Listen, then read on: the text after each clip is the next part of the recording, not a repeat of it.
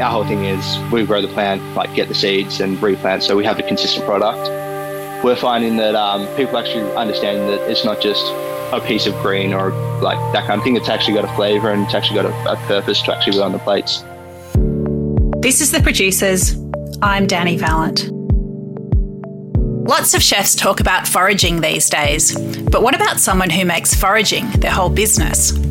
Liam Spurrell grew up in the hills on Melbourne's outskirts, where he now forages consistently and carefully, picking hundreds of herbs, fruits, and plants and delivering them to top restaurants. Up at dawn, he and his small team are able to gather in the morning and have ingredients on Melbourne restaurant tables in time for lunch. It's about flavour, creativity, a narrative, and, more than anything, a tangible connection to nature. Uh, so I'm Liam Spurrell and I'm the director of Spurrell Foraging. So we used to be based out of a place called Warrandyte, which is about 40 minutes east of Melbourne. Um, until over COVID, just before COVID, we um, bought a farm out in Sylvan, which is out the back of Mount Dandenong in the start of the Yarra Valley, which is about an hour out of Melbourne. So um, yeah, we're slowly moving up to here because at Warrandyte we had one acre, but at Sylvan we have 18 and a half acres, so there's just a lot more to work with and um, a lot more room to expand. Uh, so we basically sell like garnishes and native ingredients and everything to restaurants that's a bit different, that's a bit harder to get your hands on. Um, so we still go out and actually forage in the wild for about 40% of our price list and for about the other 60%, we either um, grow it ourselves or we do work with a few uh, groups in Adelaide that um, so we can get native fruits and that kind of stuff. Liam always wanted to be a chef and started working in kitchens as a teenager. Even during his very first weekend job at de he began his days by foraging plants to take to the restaurant. I grew up in a place called Park Orchard, which is like 500 meters from where our Warrandyte farm is, so um, very local. And then um, when I started cooking, uh, I was 14, working in uh, some restaurants. So my first um, introduction to a restaurant was one of my brothers worked at Vue at the time. Um, and then we had the head chef of Vue at the time, Corey Campbell, just came out to the area because it's a bit more of a wild area. We backed onto a um, park that was 100 acres and he just wanted to see what was around. So I was 14 at the time and I think I wanted to be a chef since I was about six. So I just asked him, can I work in, like, come in every Saturday and just see what it's like? And he went, yeah, sure, as long as you bring in your, like, some of these things, all our um, herbs and that. So every Saturday morning I'd start picking and taking into the restaurants and actually seeing what it was like and that kind of thing. So from about 14 to 15 ish, I was doing every Saturday at Monde. Um, that was when still was at Normanby Chambers, just about to transfer up to where Rialto is, where it is now. And then um, because my brother was working there, I kind of wanted to not be someone's brother at the time. So I actually went to Cutler & Co. for almost five years after that. So that was a uh, great place to work out with um, JP and Chris Watson.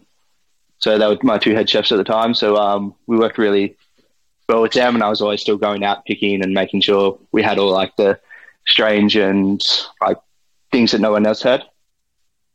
So after that, I went back to Bistro Vue for a bit, for about a year. Um, that was just to work on like getting more my classic techniques a bit better. So I worked for there for a year and then went back to Vue de Monde for about a year, and that was when um, Stevie Naran was work, uh, head chef there. So I was there for about a year, and then I was actually thinking of going to. After that, I was thinking going to Sydney to work for a bit, and then I was just called up by a friend to work at um, Estelle by Scott Pickett. So I actually went up, went there to like just help out for a few weeks while I was deciding. Then they offered me a full time job, and I worked there for about a year but um, after a few months there, Josh Pelham just left, and then Stevie Naran, my head chef at Vue One, came to work with me. So that was um, one of the places I worked at that I was a bit more, well, the most hands-on, and actually like really started realizing foraging could actually be a um, like bit more of a career because we were always talking about it. Like he was talking you can never really like who else has all these ingredients that uh, we can get because no one does it. So that kind of gave me a thought like, if I do enough research, why can't I um, try and turn this into a business? And if like Estelle um, was the only place that had those ingredients at the time, why should I? Why can't I start a business and try and bring it to everyone who's interested? So yeah, we started having a thought about that, and then um, basically I just took the leap and tried it out, and it was for about two three months. I was just putting petrol in my car. That's all the money I was making because I picked up what, four or five restaurants in two months. So it was started off quite slowly, and then from there it was you got a call by Shaun Quade at Lume at the time, and from there we just went from five in what three four months to ten at six months to twenty at eight months, and yeah, really started running from there. Foraging sounds cool, but it's not as simple as seeing, stopping, picking, and eating.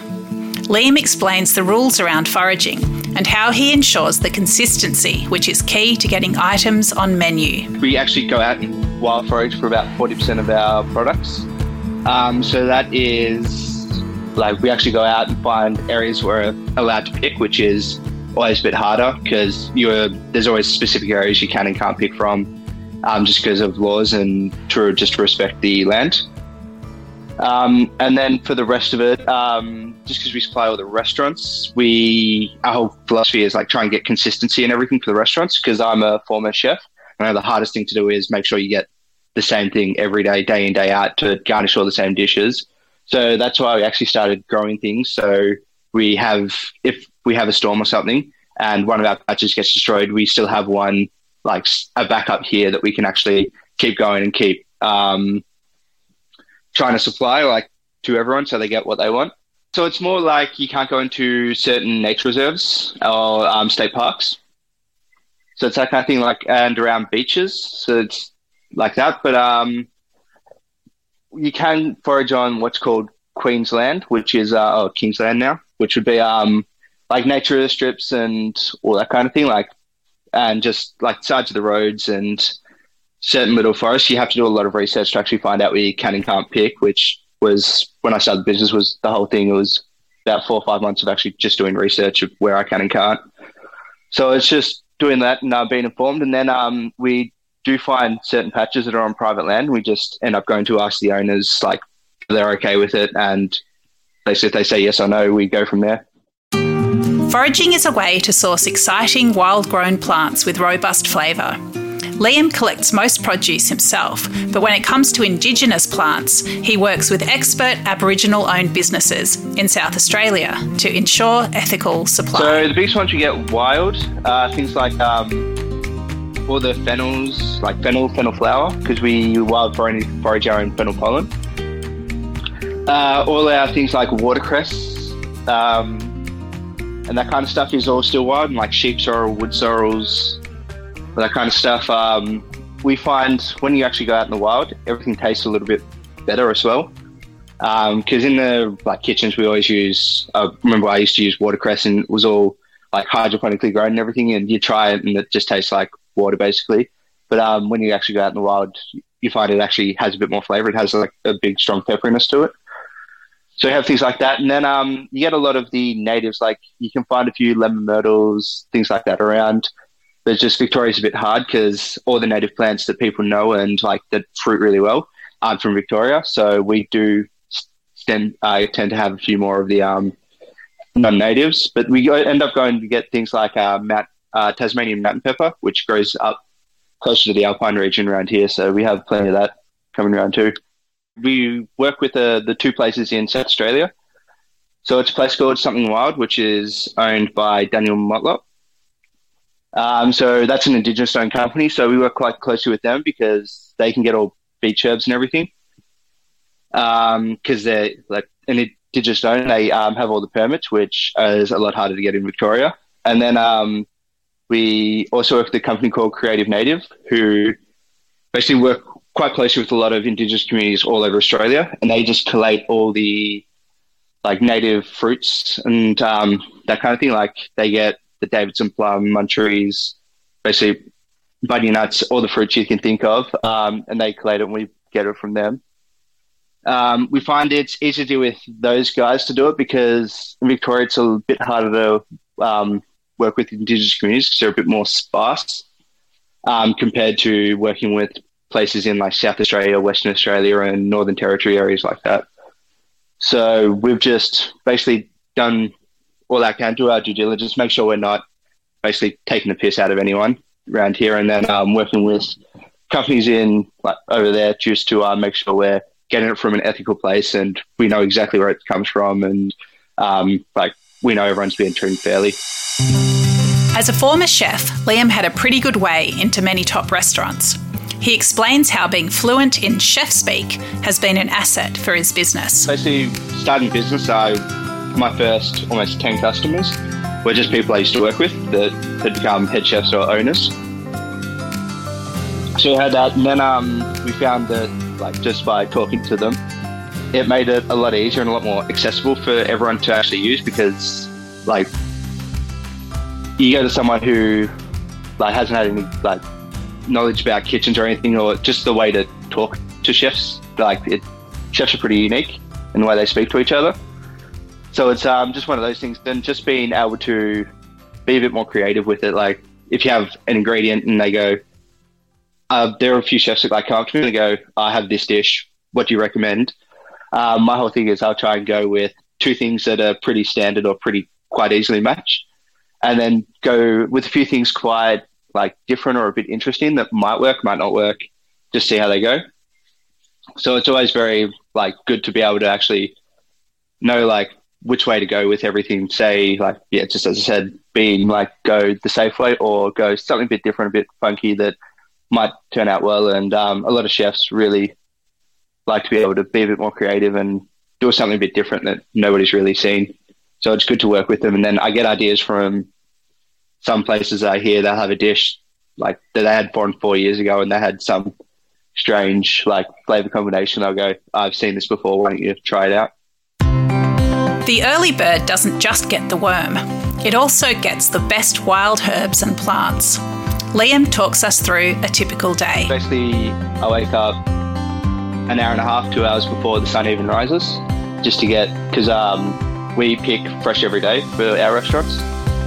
So we wake up, basically put in all our paperwork and get everything ready, and then first, um, like when the first the sun first comes up, we are basically out picking straight away. So we have all different spots. So we have about um, we have four different pickers going to all different locations.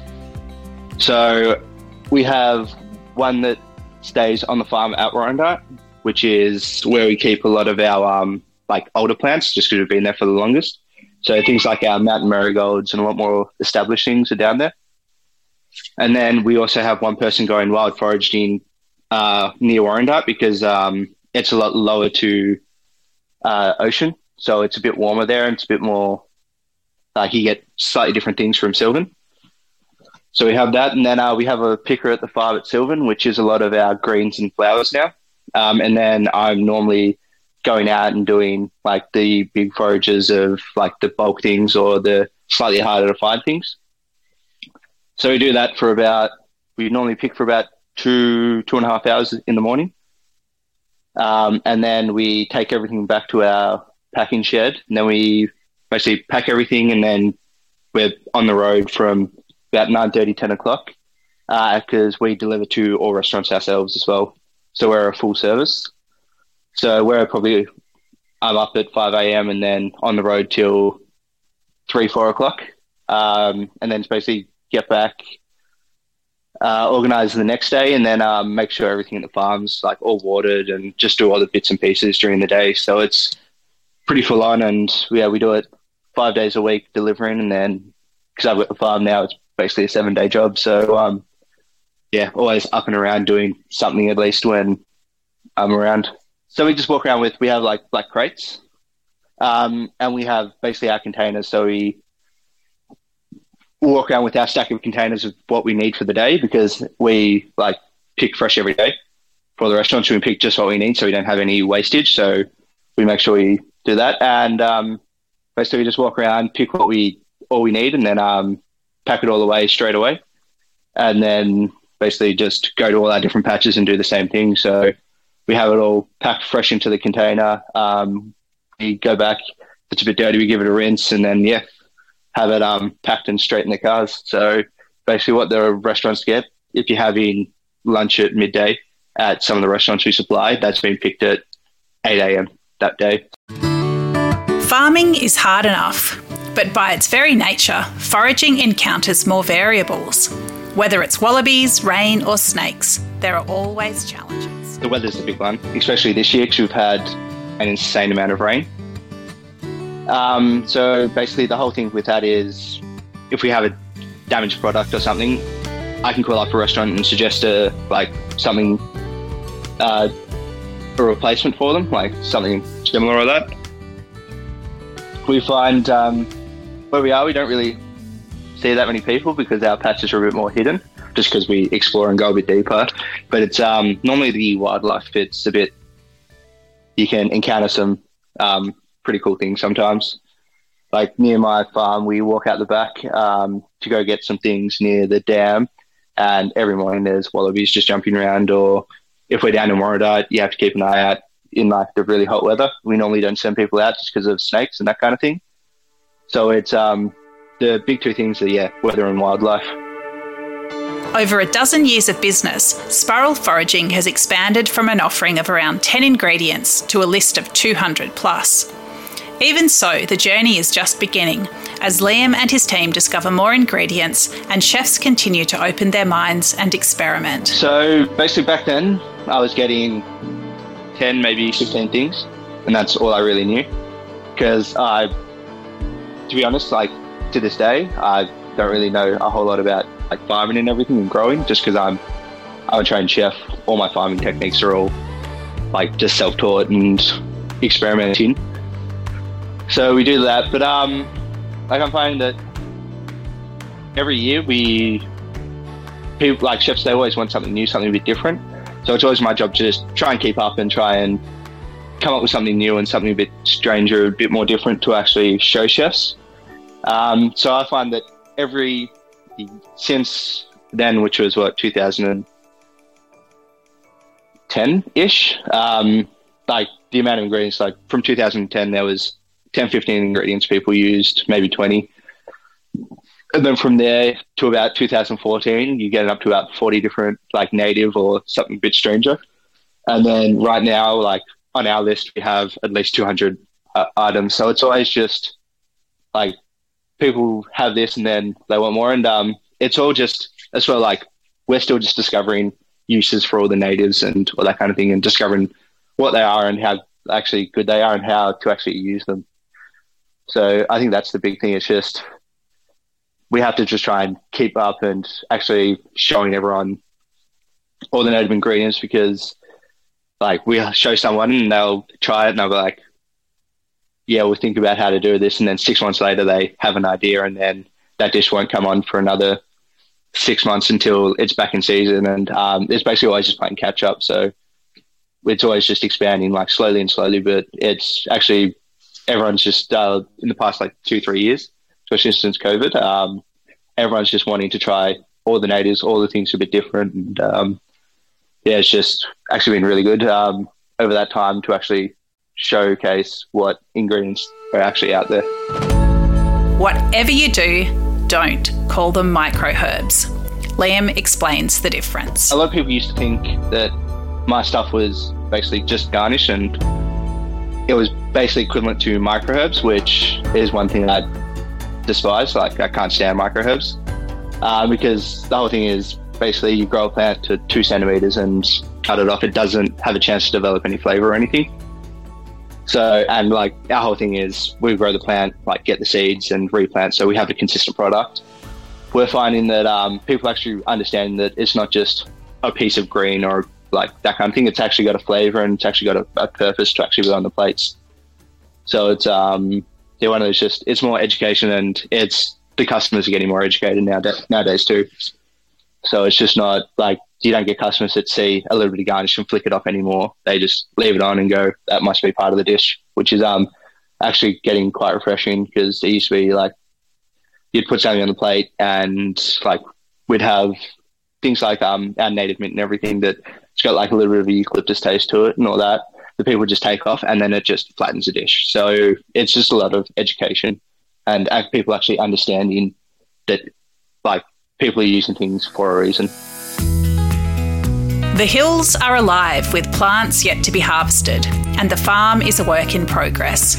Whatever else it will be, the future is sure to be busy as Liam continues foraging, harvesting, and educating. Not really, it's just more we're always working on like new products, as I was saying, but um, we're also working on trying to build our farm at Sylvan because it's 18 and a half acres. Um, we're just trying to uh, eventually build it to become a like little weekend like day trip um, little area to come to for like groups of chefs and that kind of thing, just so they can actually come and understand what like how things actually grow. Because a lot of people just there's delivery straight to their door.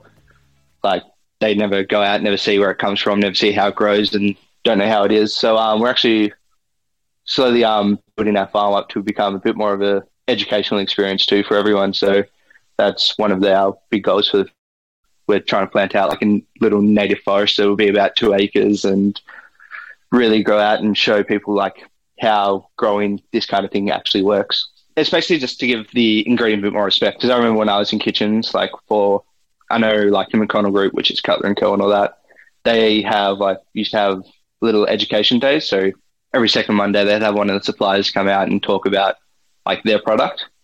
And whenever I went to them, it was always something that like you don't really know the product. Like you can read about it all you want until you actually see it, and then you actually bit more respect and a bit more like imagination to actually use it and things like that, which I find is a lot more.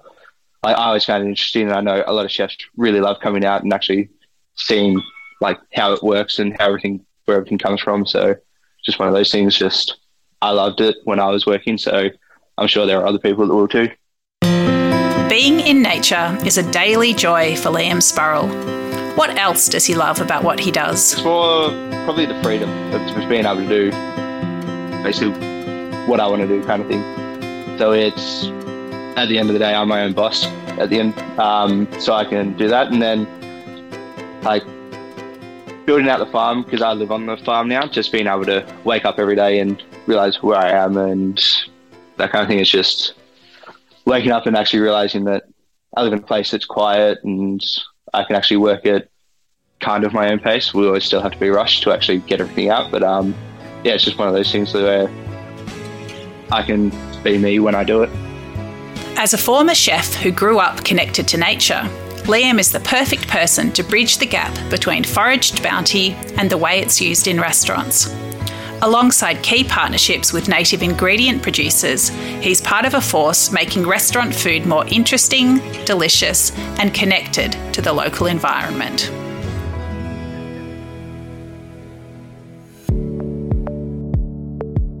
This is The Producers, a Deep in the Weeds production. I'm Dani Valent. Stay tuned as we talk to some of Australia's best farmers, makers, and growers.